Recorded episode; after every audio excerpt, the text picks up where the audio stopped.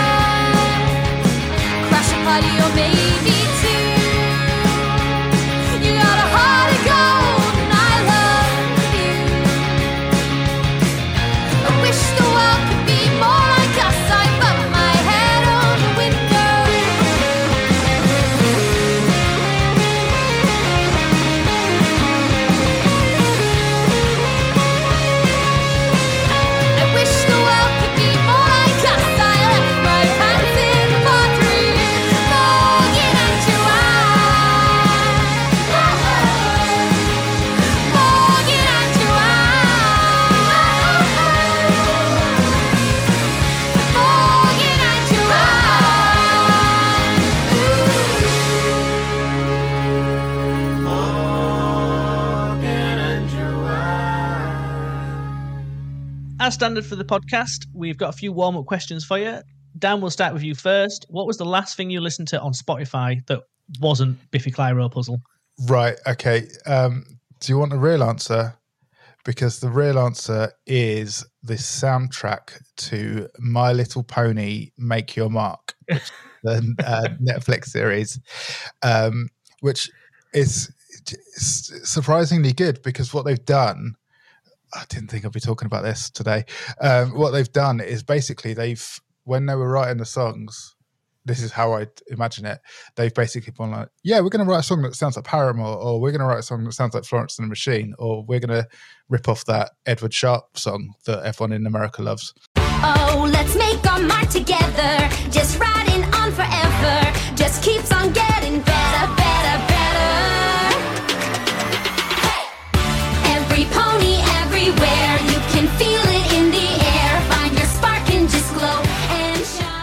So basically, it kind of sounds like a cover album of of of like a bunch of like indie and rock bands.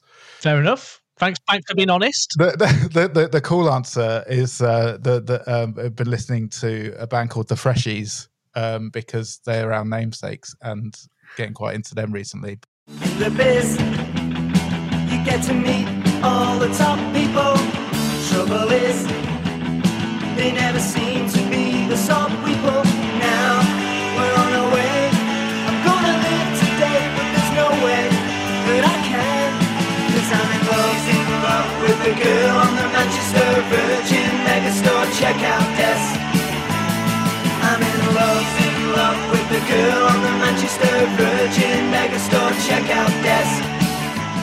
Okay, Kathryn, same question for you. What was the last thing you listened to on Spotify?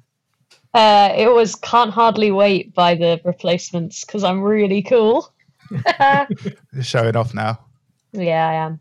Yeah, great song, great jam. It's got horns, it's got violins, it's got guitar.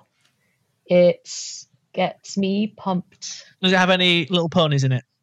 Uh, no. Hurry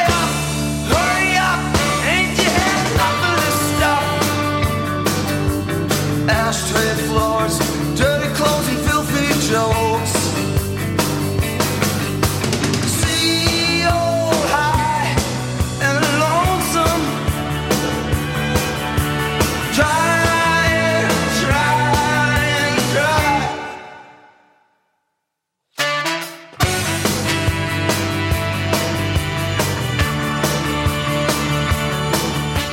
What about you, Maya? What you been listening to?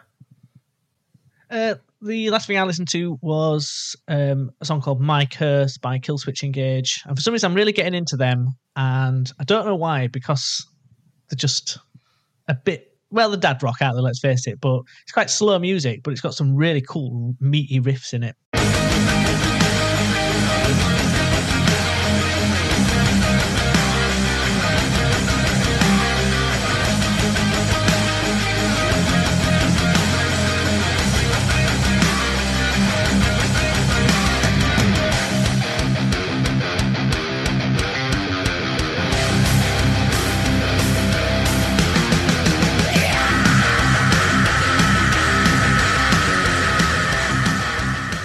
What about you, Steve?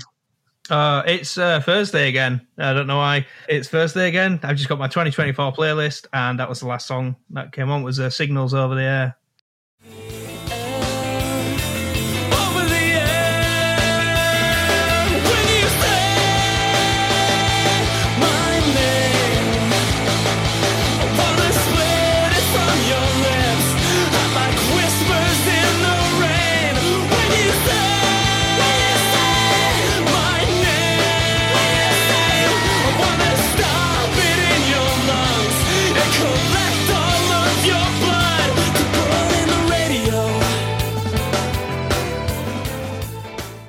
Jesus, you so you, you're listening. This really is a dad rock playlist. Killswitch and Thursday.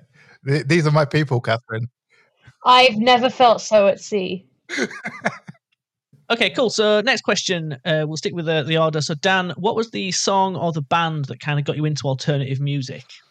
Was the one where you just listen to it and you think, do you know what? That is nice. I want to listen to more of that. Um, yeah. So, so well, I mean, I think people will already know by the title of this podcast that um, like Biffy Clyro were quite quite integral to my youth. Um, there was a there was like a rock sound CD um, which had a whole bunch of songs on it which were pretty formative. One of which was "The Go Slow" by Biffy off their first album. Can't deny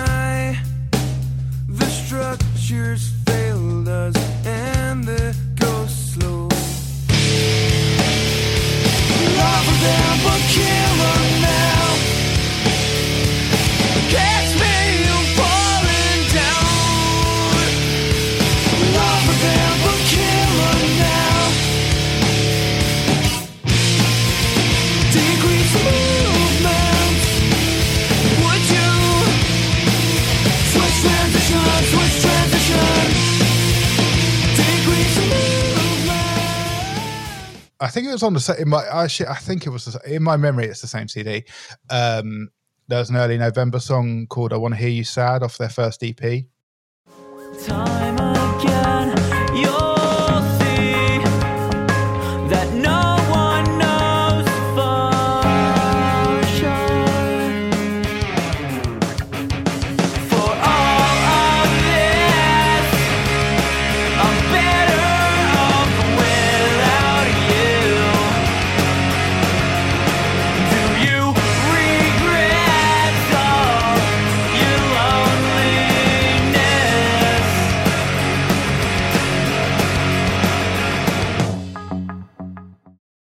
So like those two songs off that CD were the ones that was like like before that I was into kind of you know watching like Kerrang TV and and Scuzz and stuff and like you know uh, the bigger like I used to love Incubus and all that sort of stuff but um but those yeah those two songs were the ones that kind of like led me on a path of getting more into the sort of like uh smaller bands like more emo stuff really And Kathryn?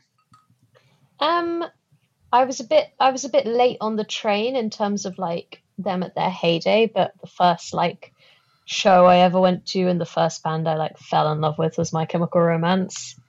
Um, Danger Danger Days, that record I think from 2010, I want to say, came out um, when I was about 13, um, and like you know from that I went back and I discovered the Black Parade and Three Cheers. They hadn't been on my radar um but like just flawless discography discography like every every song hits Um, I love the yeah. I'd I'd say like most of every you know everything from then like spiraled out um, from that, and uh, yeah, they're just great. They've got so much lore, uh, which I really appreciate in a band.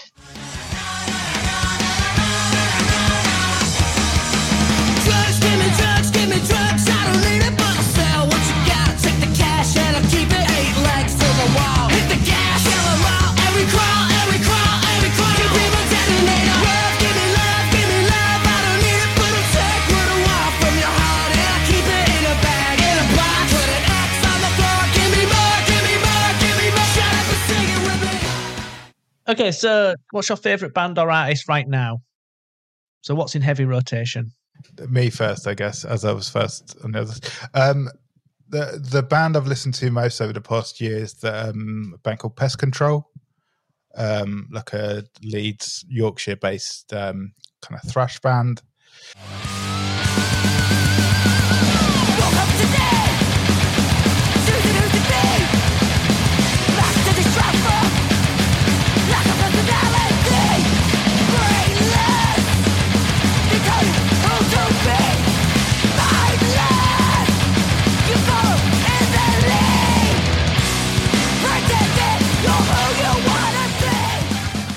Just really great. They're just really fun. They they clearly don't take themselves very seriously, but at the same time are just incredibly competent musicians, and I just really like that. I like that when like um like very skilled musicians have a laugh, basically.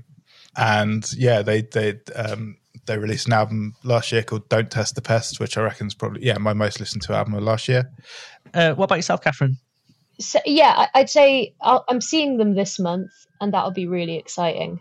Um, and they they've been a big part of 2023 and recently. So I'll say Gladie, um, and that record that that they have. Uh, I think it's like their first full band record, but the singer um, Augusta Koch, she's been like.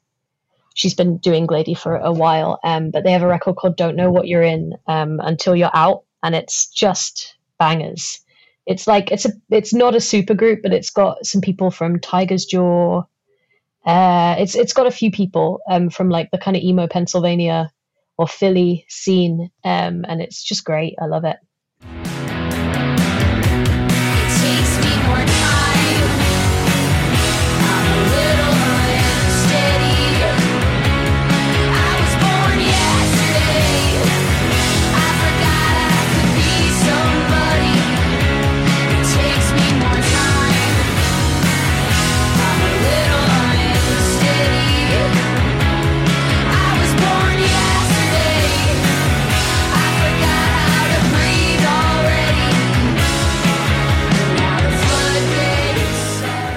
So this is the last question for this section, and I'll mention the question. I've got an answer for it as well, so you can have a little think, just in case uh, you have to have a, think about this one. So, can you name one of your favorite covers?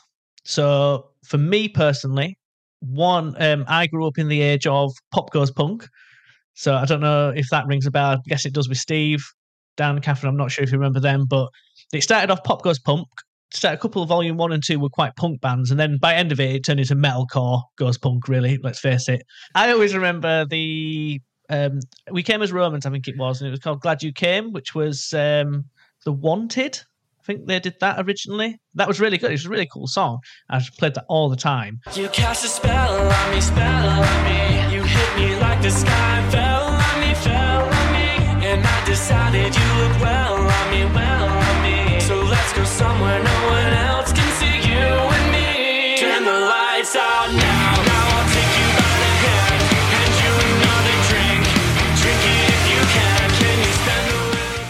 And a more modern one that kind of got me thinking about this question was um, Sabotage, um, the cover that Cancer Bats do. And I don't know if you've heard that one, but his voice just goes perfect with it, and the bass intro just absolutely amazing. So yeah, so for me, it's probably Sabotage by Beastie Boys that was covered um, by Cancer Bats.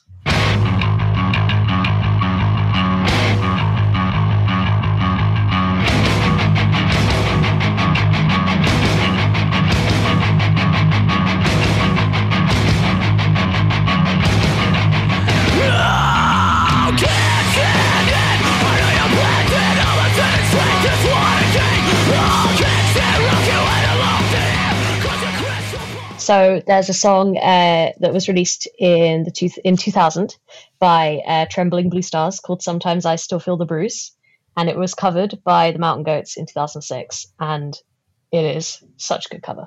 It rules. There's you know it's changed from like there's kind of like a little like Casio kind of keyboard uh, in the original, and and then it's kind of swapped out for like the kind of trademark Mountain Goats like acoustic guitar.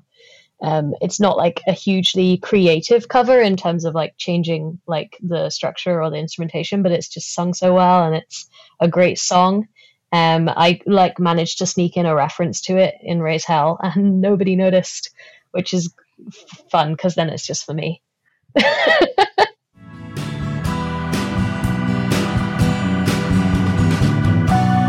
This is just to say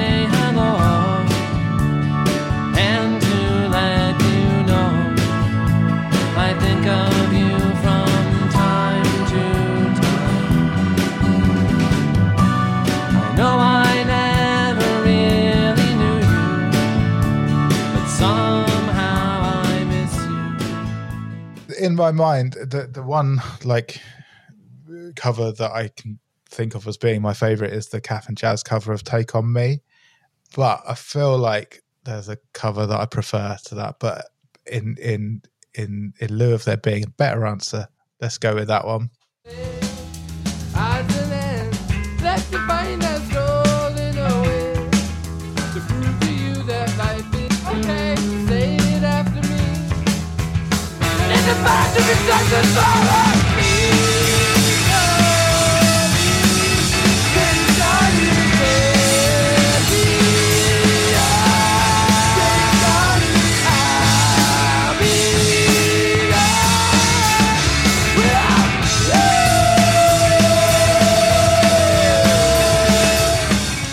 Steve, have you got one?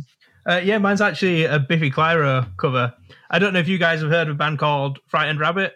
Uh, yes, So Scott, unfortunately, you know, took his own life, and Frightened Rabbit did the like a tribute to Scott through that Tiny Changes album, which was uh, a great album. But Biffy Clyro do the first song on the album, and the name skips me now, the Modern Leper, and they've sort of taken that song and have I don't know, they've made it their own, but kept for, like the heart of the song, and I just think it's incredible what they've done with it, and yeah, awesome song.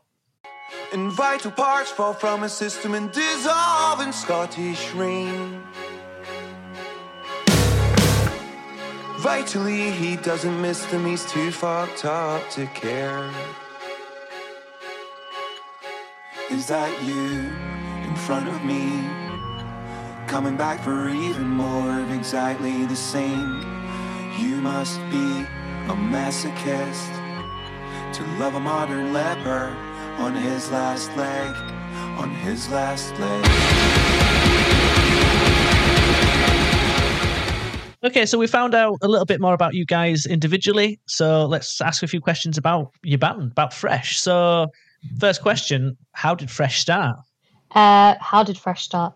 Uh, I wanted to have a band. So actually, Kathryn, I've I've I've, I've read something on Wikipedia about this. So this is kind of like Wikipedia fact or fiction. Is this true or is it false? So th- there's a quote, and it's not an exact quote, but it basically says like you were fed up of seeing a load of guys in punk bands, Yeah, that's a cor- that's a correct quote. and you was like, I want to start my own band. Yeah, that was it. It was a spite band. It was a bit, and it went really far. And now I'm on the Dad Rock podcast. So, you've gone too far now. There's no going back. That's all right though. It's led me to beautiful places. Um, love can grow from spite. Um, and uh, yeah, I guess yeah, I was very frustrated, and I felt very much like uh, I was watching other people do what I wanted to do, uh, which is uh, kind of how you know that you, you need to do something. And I think I have no idea the kind of level of I, it must have been naivety because I think the level of confidence I had back then. I'm still pretty confident, but like like I don't I think it's really hard to start a band and I think it'd be harder now, weirdly. But I just was like, right, um uh, I'm gonna sit down and write some songs. Uh uh, I'm gonna release the songs on Bandcamp, and then we're gonna uh, find some shows to play, and then we're gonna go on tour. And and shockingly, it kept it, it all happened um, which you know is crazy. Maybe that's the thing that uh, that's the spark that makes everything like you know move forward. I think it felt like that. Yeah. So what do you think is the hardest part of being in a band? And we'll go with you, Dan, first. the the the hardest thing uh, about being in a band for me is I think everyone's going to have a different answer, but like for me, it's reconciling like being away from your responsibilities as like a real person um, when you're touring and stuff, um, because like you know, although you know touring is, is is fun, but it's also quite hard and stressful. Like the fact is that you uh, none of us are doing it for a job so it's basically you, you're doing it as a hobby or as like a as an escape so it's pretty it's pretty difficult leaving your family and your job and stuff and like taking kind of taking time out away from that stuff for for what a, a lot of people could see as something that being quite self-indulgent. Um but thankfully like we've all got really supportive people around us that like uh enable us to to do this to to, to have fun. So yeah. Yeah, because I suppose it's like being in a band. Obviously, it's about you guys being in the band, but like you say, it's partners, it's siblings, it's anyone else that supports and allows you to go do that. Um, I must admit, when I saw you, um, uh, I think it was at Wharf Chambers in Leeds la- last year. Kathryn, you look like you was having the time of your life, carefree, brilliant time. Dan, you let you look like you'd left oven on. I'll be honest with you, you just looked worried. So I don't know if that's a little bit shining through. You thinking, "God, work on Monday? Fucking hell, it's bullshit. and i thought i thought i was disguising it so well it, the oven would have been on for three days at that point so yeah oh yeah, well fuck it then. You should have forgot about that. Yeah, it's done. Well, it, Dan has a poker face. It's not that Dan isn't enjoying it. I think Dan is just like a master at keeping this front. Um, I don't know how he does it. Like I, I, every single emotion I've ever had in my life is on my face, and it's really intense. Um, probably that's why I'm at the front of the stage and he's at the back. Um, but wait, for me, so for me, the the hardest thing about being in a band, it's kind of actually the opposite to what Dan said. Um, if I did not have to, you know, I say if I did not have to, I'm sure I would hate it, but I could tour forever. Like I could just tour year round. Um, fuck everyone who's ever tried to support me. No, I'm kidding. Um, but it's like I obviously we do have amazing people around us and stuff, but I find it hard to reconcile with the with coming back because it is a really self-centered endeavor and it is really lovely to get um to kind of get direct validation for your art when the process of creating it and recording it is so distant and you're just showing it to your trusted three people or four people. Um and and you know you don't really get any acknowledgement from the world. And then what i love about touring is that you get to watch people react to it in real time which is in, immensely satisfying. Um but it, i guess it is you know if i if i were touring all the time i would get sick of it. And i love my job as well. And um, i'm a researcher um and a teacher or, or a lecturer and i love it. It's great. Um so i guess i'm lucky to have two passions. But i think once you kind of you know you get definitely get to a stage where you, you get to 25 and you realize that like you're not going to be able to make a full-time income from this and you don't want to because you don't really want to monetize this as like a as like a job. Um for many reasons but for one would be because it would put that kind of pressure on you and maybe take the joy away from it. Um but with that realization comes the more bittersweet realization that you can't devote all of your energy to it um you know which is hard because i think i i think i always want to put 100% of everything into everything which is not not possible physically. Um so i think managing expectations and managing everybody else's different expectations and everybody's practically like managing people's availability is really hard um like you know organizing a podcast call or organizing people it's just really hard like you have to make sure everyone's relatively happy and everyone feels like they're on the same page so it's a very kind of like people interpersonal thing as well. Um, and I'm definitely not good at it all the time, but you know, I think we've kind of learnt to communicate really well. So, next question Do you think it's easier to build a following and get recognized in 2024, or do you think it would have been easier back in 2004? Hmm, that's an interesting question.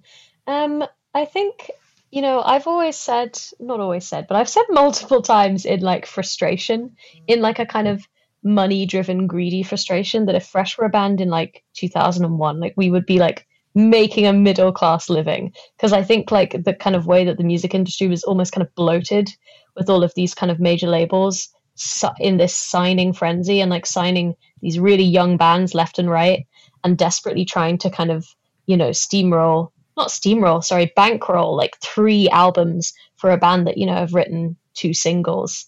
Um, you know, I I, I think the, the way the music industry worked there and the way that labels had a monopoly on bands' kind of creative process and development was just completely different. So. If the question is, would Fresh build a better following or a bigger following? Like in 2004, probably like any band now. I think a lot of the bands that are amazing now um, and Fresh, which is not a terrible band. Um, th- I, those bands, I think, would have just been a lot bigger and a lot more maybe professional and kind of full time with the kind of major label or or just kind of more general money um, around in 2004. But then I think also the following obviously wouldn't as wouldn't have been as authentic. Um, and you know, there's a lot of drawbacks. Um, plus, I think Fresh actually has a lot uh, to thank uh, Bandcamp for. I think the way that Bandcamp was really important for getting uh, people connected and aware about small underground bands in like 2014, 15, 16 was really, really important to how we started. Like our first big interview was through Bandcamp. We like, I discovered and, and contacted loads of great bands and arranged and booked tours with them just through looking through Bandcamp, like the Beths um, and Great White um, and stuff like that. So it was like such a indispensable tool, and that wasn't around in 2004. Um, you know, so I think it kind of comes down to like weighing up what kind of following you want and it, like what we were just talking about what role do we want the band to play in our lives you know this is a hobby a very time consuming hobby but it's a hobby still so i think we you know things might have been different in 2004 but I wouldn't have wanted to be a queer woman in 2004. No, thank you. So I'll I'll stick with now. So, last question: uh, What is happening for Fresh in 2024? So, what do your plans look like?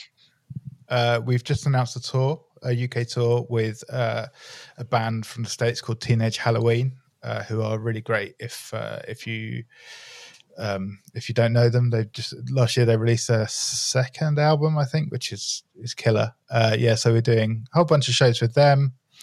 Um, we will have some new music out at some point.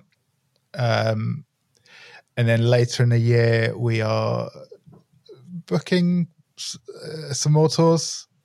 Making Uh, plans. We're making plans. Nothing, nothing concrete yet, but uh, yeah, we'll be going to some some new places. I think maybe. Very mysterious. You might or might not be going and playing some gigs. Okay, brilliant.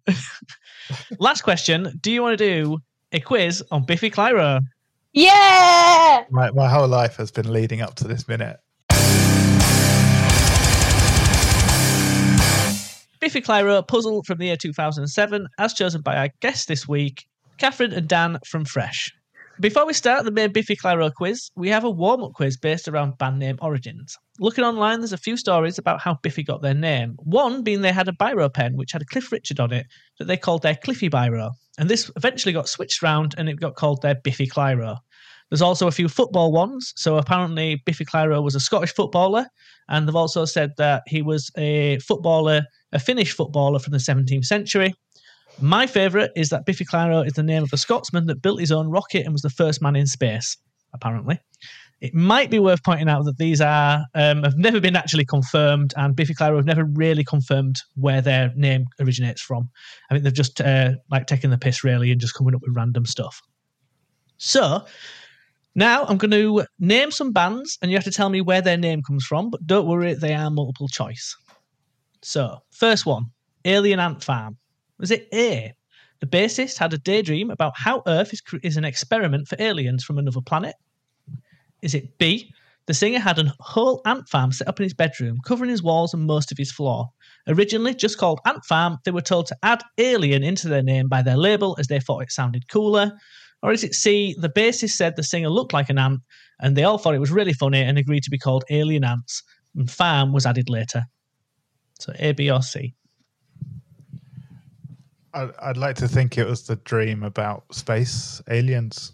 So I'm going to go for A. Yeah, that is that is right. When I read these, I literally just read this answer now, and I was like, that cannot be true. He had a daydream about how Earth is an experiment, and um, yeah, that's how uh, Alien Ant Farm. A daydream. He smoked loads of weed. Yeah, pretty much, yeah. a Yeah. daydream. Okay, next one Dropkick Murphys. Is it A? One night, the singer and bassist were having a pint in their local pub, the Murphy, when a stranger came running in and drop kicked the pub owner, John Murphy, square in the chest. The stranger got up and ran out of the pub.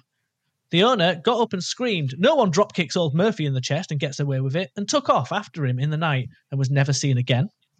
That's A. B. They were named after a wrestler called John Dropkick Murphy. Or C, the drummer's favourite wrestling move was a drop kick, and they added Murphy in for the Irish connection.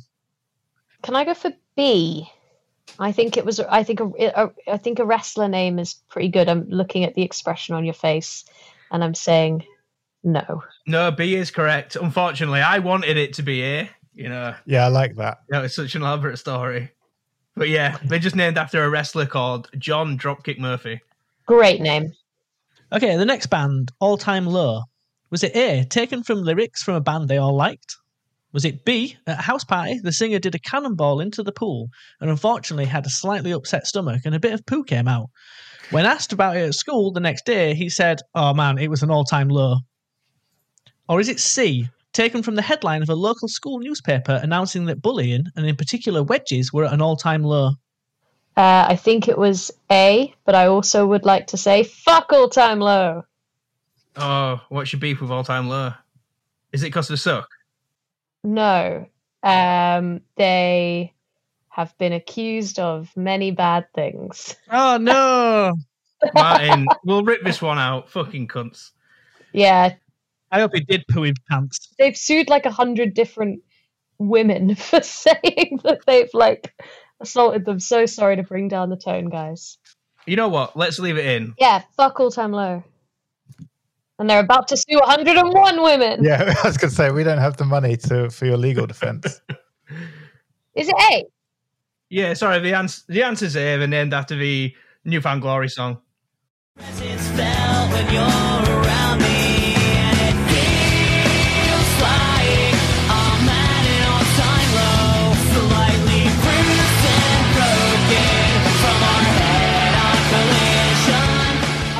Okay, next one 30 Seconds to Mars. Was it A, the singer really liked chocolate bars, and in particular Mars bars? He would announce 30 Seconds to Mars as he approached the cupboard where he kept his chocolatey treats.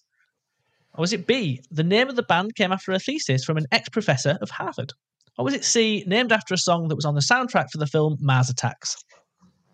I'm going to say B because he seems like the sort of uh, Pretentious, pretentious dickhead. guy that would, uh, would, Yeah. would would would seek out something like that.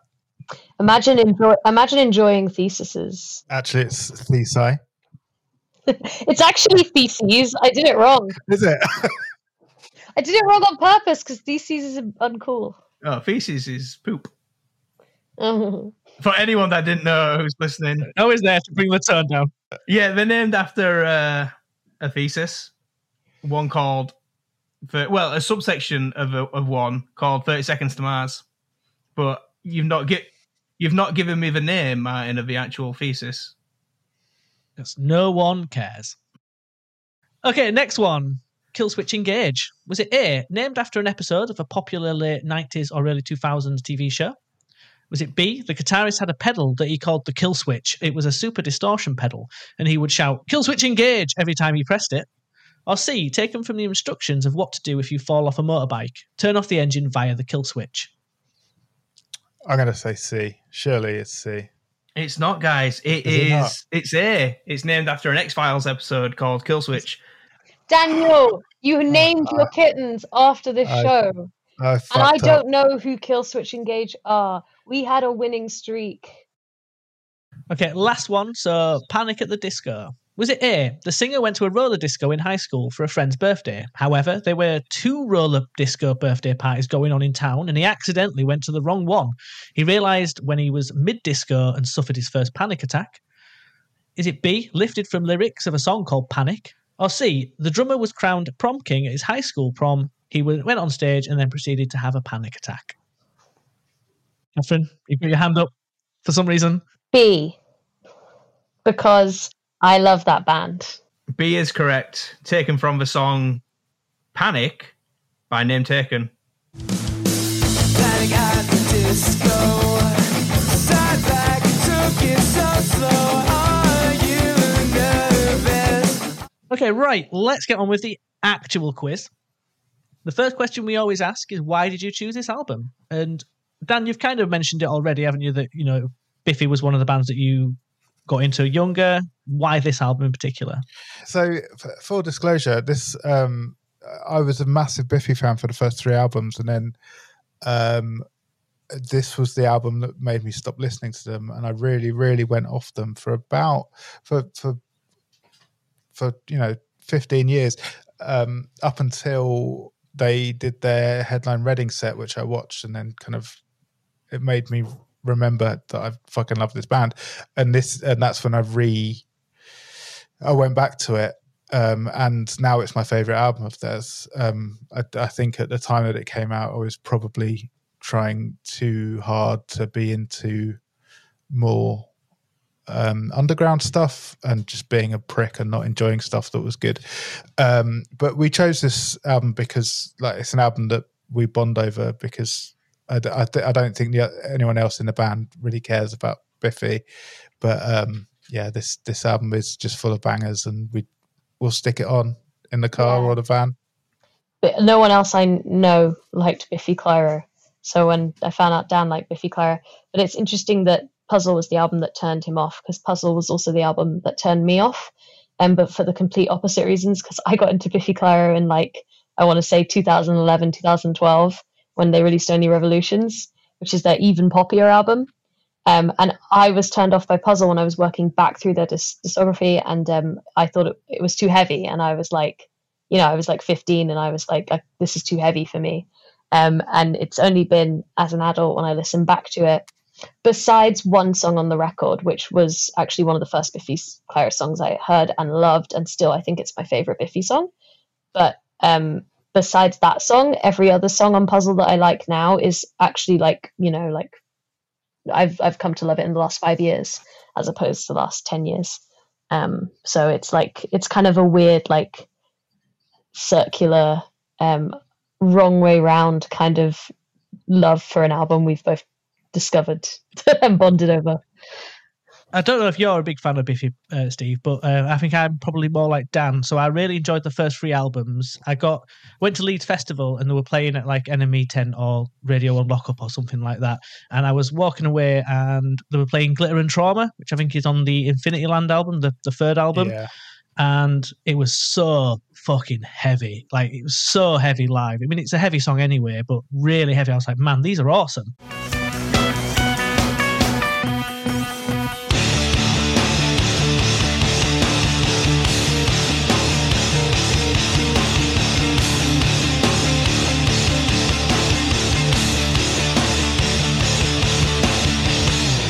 Went home and bought all three of their albums and uh, just absolutely got loved them albums. And then, like you say, Puzzle came along and it's a lot softer. And I didn't mind it, but I wasn't that bothered. And then I think they released uh, Only Revolutions, uh, and I really liked that album. And then I fell out with, again, sort of like lost touch with them. Not that well, lost touch with them, like I was fucking corresponding. Um, like lost interest in them really. And then they did is it Ellipsis? Quite later on, they had a couple of albums, and Ellipsis, which had Wolves of Winter on, and they got a song called Rearrange, and that was the song that uh, my first dance at my wedding was to to that, and I really got back into Biffy then, and then listened to the other albums. Like, man, these are all great as well. Why have I kind of missed? I just fell off my radar really. So, yeah. And then when you guys chose this, um, I was like, oh, listen to it again. I was like, fucking hell, this is a great album. So, yeah. Steve, what about you? Why, are you a Biffy Biffy fan? No, not really. I've never listened to this album, to be honest. Um, my wife likes them. She likes uh, Only Revolution. So we've got some songs on our on our shared playlist, but I'm just not a massive fan. Although I will say they do an awesome cover, so there is that. Okay, so question one of the Biffy Clyro puzzle quiz. Puzzle is Biffy Clyro's fourth studio album. It was the first to reach the top five in the UK albums chart and boasts 14 songs in all. How many of these songs were released as singles? Was it A, 2, B, 4, or C, 6? I'm gonna s- I, am gonna say four. That's a safe bet. I would also say four. Well, the answer is actually six. Is Fucking it? hell. A different time. A different I know. time. Yeah. I, I'm not going to go into too much about this because this is kind of like the first part of the of a question. There's another part going up, but yeah, that's almost half the album Yeah. Wow. that was released as singles. It was 2007, obviously, uh, but it's the largest number of singles that I've ever seen from Yeah. release. So do you know? Do you know which they are? So it'll be F- Falling Stars. Well, Who's let's get a- to the who's next got a question. match? Oh, okay. Sorry. He can't wait. Can he? We've piqued his interest now. The real quiz has started. He's interested. Uh, so, question one A. Which of the following songs were not singles from the album? And I've got a hint. There's two answers on this one. okay. So, out of all these, two of them. A. Living is a problem because everyone dies. B. A whole child ago. C. Machines. And D. Get fucked stud. So, out of them songs, which two were never released? A whole child. A whole child ago. A whole Yeah. child ago definitely wasn't a single because I only like the cool obscure deep cuts. Yeah. I reckon. I think Get Fucked Stud wasn't. Was yeah. it? Yeah. Um. I can't remember. This is the thing is I wasn't into them at the time that they were doing the PR for the album. Uh, I- I'll just ask. I'll ask a quick question. Yeah. Do you think the radio would play a song called "Get Fucked well, Up"? no, that that's the thing. right? Yeah. yeah. The radio edit is like get hugged stud. Yeah. uh, yeah, so you're right. So a, Whole- a whole child ago and "Get Fucked Stud" were not released from the album. Which is so crazy because if I wrote a whole child ago, I would just release it constantly as a single.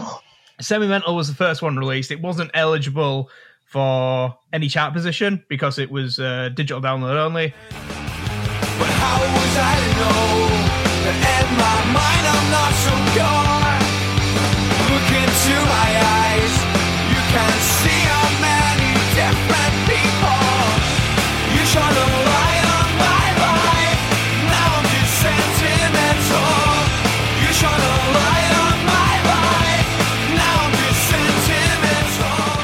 And then you've got Saturday Superhouse came in at number 13.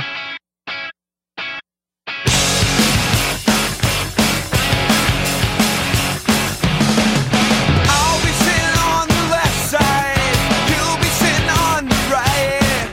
Dying to share our problems, make every Living as a Problem because everyone die- uh, everything dies was number 19.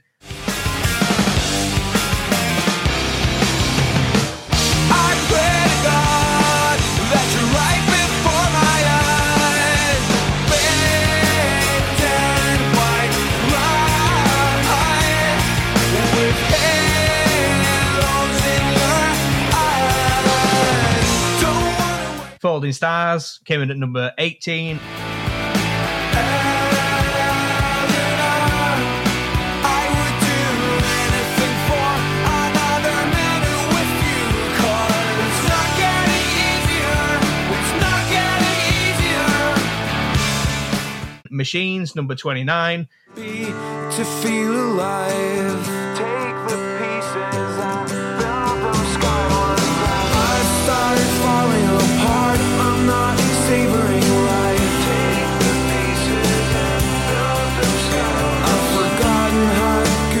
And then Who's Got a Match debuted at number 91 in the chart and then eventually made it to number 27 when I think they released uh, something got released and then it, it you know, it came back. I'm a fire and I burn tonight. I'm a fire.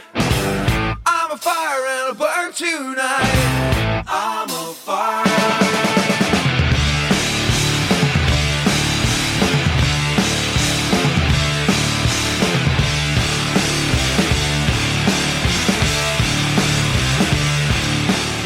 But yeah, it's a bit crazy that all the singles reached pretty much, well, they all reached the top 40 and then four of them were actually in the uh, top 20. considering we're pretty obscure with the first three albums. Okay, question two. Simon Neil is credited as the lone songwriter for this album. As well as writing the songs, he sings and plays guitar. James Johnston plays uh, bass and sings, and Ben Johnston plays drums and sings. True or false? Gordon Moakes from Bloc Party played Glockenspiel on the album, as he had recently started playing Glockenspiel for Bloc Party and was looking for any opportunity to play more Glockenspiel. I cannot say Glockenspiel for some reason. so, true or false? I think that's false. that is false. Yeah, it was uh, Simon Neil that played Glockenspiel on the album. Nice. we did an episode on Bloc Party and we just really went in on Gordon Moakes for playing Glockenspiel. Uh, but yeah, he did play it in, in Bloc Party. But yeah, this was the first album where Biffy Clyro used a lot more extra musicians than on previous albums. They had things like violins and cellos um, on the previous albums, but for this one, they introduced a full orchestra and a choir. This uh, this this album was so funny to listen to in context because it's the first Mm. album that they had on a major label, and you can tell that they basically just had a shitload of money, and they're like, right, well, what are we going to do? I know, we're gonna we're gonna get an orchestra. Quiet time. Ha, ha, ha, ha. That intro song is so insane. Yeah, so we've got the orchestra. What, what else can we spend some money on? I know we're going to get a fucking Gregorian choir. Children's Gregorian choir. Um, yeah, And it's like, oh, what else um, have I got? I've got a fucking Glockenspiel in my cupboard. Can I play that? Yeah, fuck it. Yeah. Why not? also and but yeah by the way major label thanks for all the money i know you want to like re- recoup this somehow but we're going to make the intro to this album a single and also the most unlistenable two first two minutes of an album you've ever heard so thanks thanks for all the money And, and we are go- we are going to play it live at every opportunity. yeah well. exactly yeah Legends. love it What you want to release six singles to recoup your losses? Yeah, all right, then fair enough. Okay, so question three, another true or false question. Puzzle showed a change in musical direction for Biffy Clyro. They wanted to try a more straightforward approach to songwriting, making the songs more streamlined and accessible, with fewer time signature and abrupt changes. They did this because they felt they had reached their limit with their original style and wanted to push themselves musically. Is that true or false? I, i'm going to say it's false i don't think there's too much different No. between the puzzle and the earlier stuff Oh, the answer is true. Yeah, this was mentioned previously, but it was uh, Biffy's first album to reach the top five in the UK album chart. Um, so clearly doing something right there. Uh, but I couldn't find any reactions or fan reactions about the change at the time. However, based on your reaction, Dan, it seemed like fans didn't really enjoy it. Same with you, Martin. And Kathryn, you didn't enjoy this, but for the opposite reason that Dan and Martin didn't enjoy it. Uh, but Kerrang called the album a masterpiece, and Rock Sound said that the album was the band's most most ambitious, cohesive, and accessible. So I guess because we've got such a big uh, catalog now, it might not be as much as a shift, as much of a shift looking looking backwards, but like I guess from album three to album four, going to a major label, it's like oh, there's definitely something different here, and well, clearly people loved it, and then I guess some people didn't.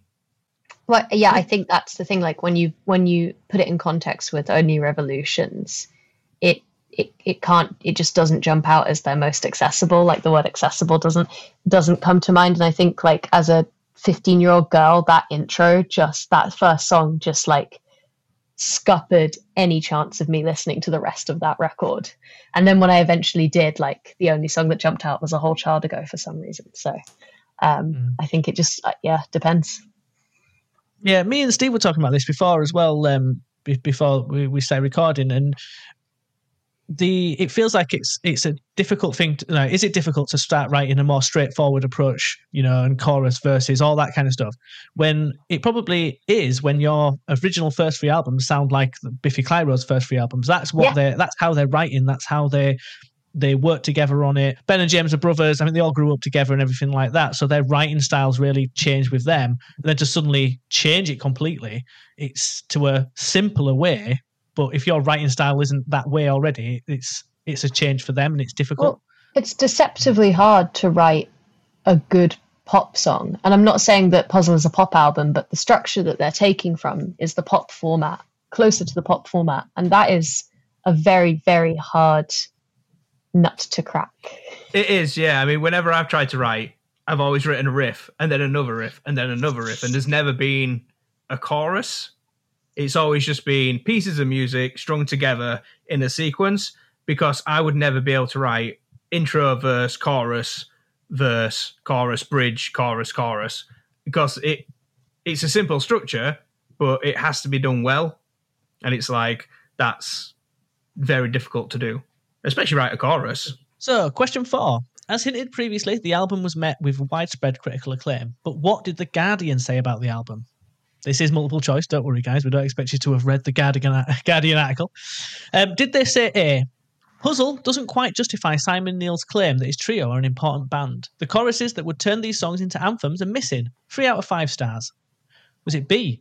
Puzzle is a masterpiece. Success has been a long time coming for the bushy bearded Biffs, and the ambitious orchestral metal of this album is sure to bring it. Five out of five stars. Or is it C? Puzzle is the fourth album from the bearded Scottish rockers, and it fucking sucks. They call it their most ambitious album. It seems like they tried to fly too close to the sun, their wax wings melted, and they landed on their stupid faces. Zero out of five stars. Wankers. Can I just say, is is for cis men um having your beard constantly brought up, is that the same as being like having the fact you're a female constantly brought up? Because all these reviews are like they're lustrous beards. What's up with that? But only one, only one of them is real. Uh, Steve True. did make the other one up, and Steve Steve can't grow a beard, so he's maybe he's just compensating. Uh, it's true, compensating. Interesting. Okay, so Dan, what do you think? I reckon it's. I mean, it it, it feels very Guardian to like uh incorrectly refer to this band as orchestral metal. Um, so I'm going to go for that. I reckon that's what it is.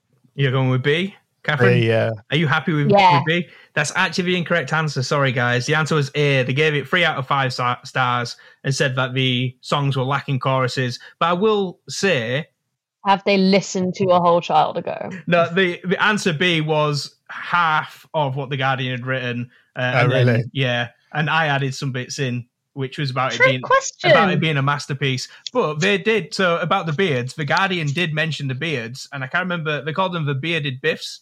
And then I was like, oh, the Guardian mentioned the beards. I should also mention the beards when I write Okay, I apologize. That's actually just very strategic and very thorough quiz making. But I can't grow a beard, so I do every time I see a beard. I, you know, I just get envious. Me too. What can I say? They are great. anyway, next next question. Um, question five. Biffy Clyro have garnered a huge, passionate fan base over the years. A chant that can be often heard when the band comes on stage between songs and after the band has finished is "Mon the Biff." But Oh. what does that actually mean? Does it mean A? What's that smell? B. You want to fight about it? Or C. Come on, Biffy Clyro. I don't trust myself, Dan. You go. it's it's C. It is seeing it. Come on, Biffy Clyro. Yeah. That's what I thought. Yeah. I said that to my wife, and she was like, "In it, what's that smell?" And I'm like, "Yeah." Before Biffy Clyro come on stage, everyone's shouting, "What's that smell?" What's that? Yeah, There's- when they come on stage, everyone's like, "Do you want to fight?" That'd be weird as well. There's definitely some tours we've done where people have been chanting, "What's that smell?" before we come on stage. Not from me. I smell great all the time. Okay, so question six.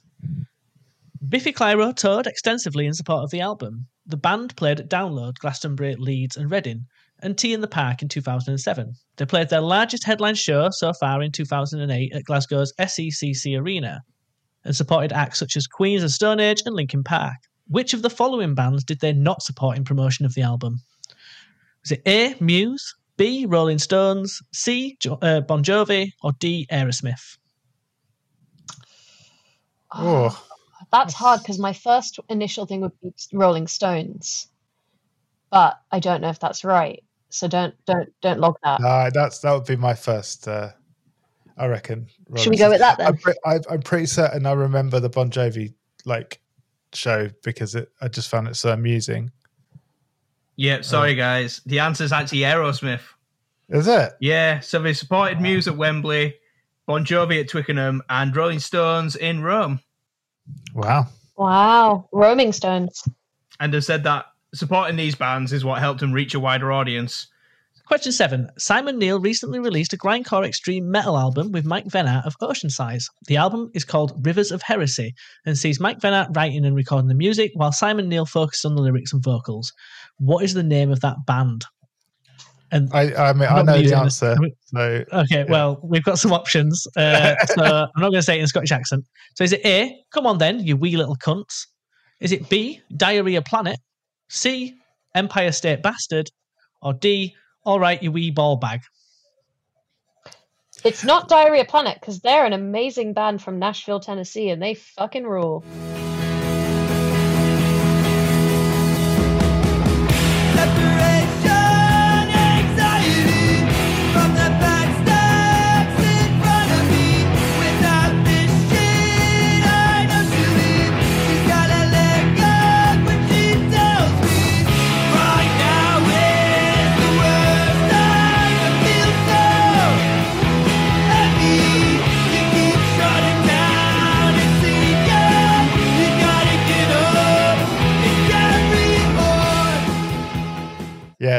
They, they they are the band with the the biggest like um gap between quality of band name and quality of music. I reckon.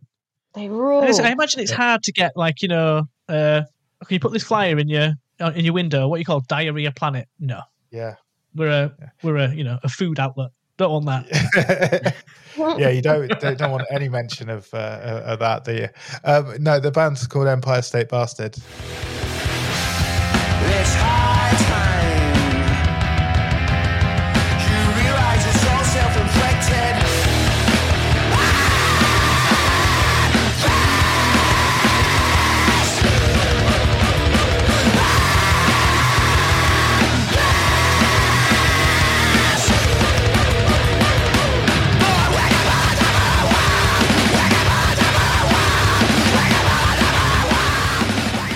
Uh, the drummer is Dave Lombardo from Slayer and Faith No More and stuff, and the bassist is uh, a friend of a friend, Oh, really? which is really odd. Yeah, so our, Check you name dropping. well, our friend, you know, so our friend Jay Cross No way. um, is is is friends. Used he does a or he used to do a podcast with um, Naomi, who plays bass.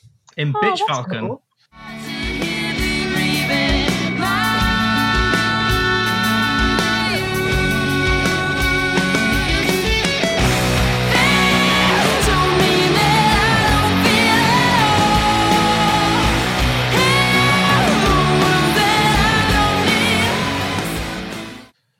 Just you've just nicked all of Steve's tidbit there. Well done. Move on to the next question, Martin, because I've got nothing nothing else to add to that. Yeah, and remember to everyone, guys. Uh, me and Dan will be doing the podcast from going forwards. We don't need Steve anymore. Uh, okay, so I think this is the this is the last question. So, going into the band members' personal lives, all members of the band still live close to where they grew up. They either live somewhere in Ayrshire or in Glasgow. Simon has a tattoo across his chest that reads "God only knows what I'd be without you," which is the chorus from the Pet Shop Boys song "God Only Knows," which was used in his first dance at his wedding. Ben Johnston is a big fan of Kilmarnock FC and has been invited by the club to take part in the halftime crossbar challenge.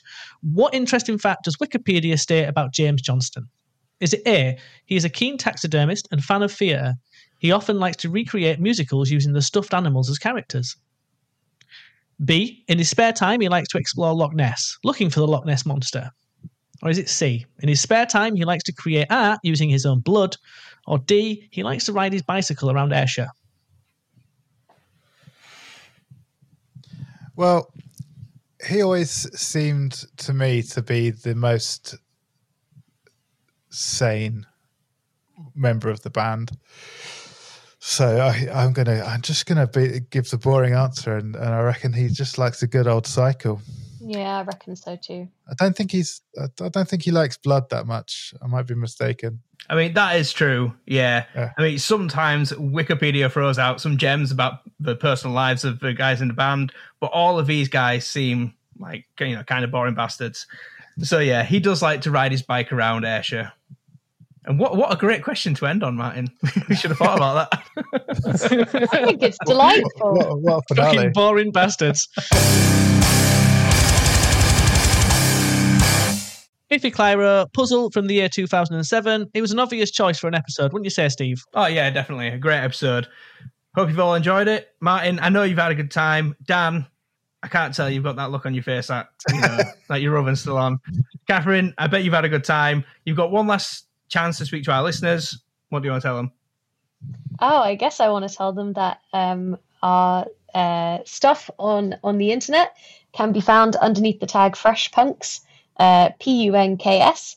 Uh, our Bandcamp is freshpunks.bandcamp.com, um, and we've got loads of cool merch that you might want to buy. And we're on tour in uh, March and April with the amazing, amazing band Teenage Halloween. We're playing Manchester Punk Fest. We're playing Leeds. We're playing Scotland, we're playing Wales, we're playing England, we're playing London, we're probably coming to a town near you, and we are uh, mixing new music. Thanks. Awesome. Well, thanks for joining us, guys. Again, hope you had a great time. And listeners, I hope you enjoyed it. See you later. Bye. Bye.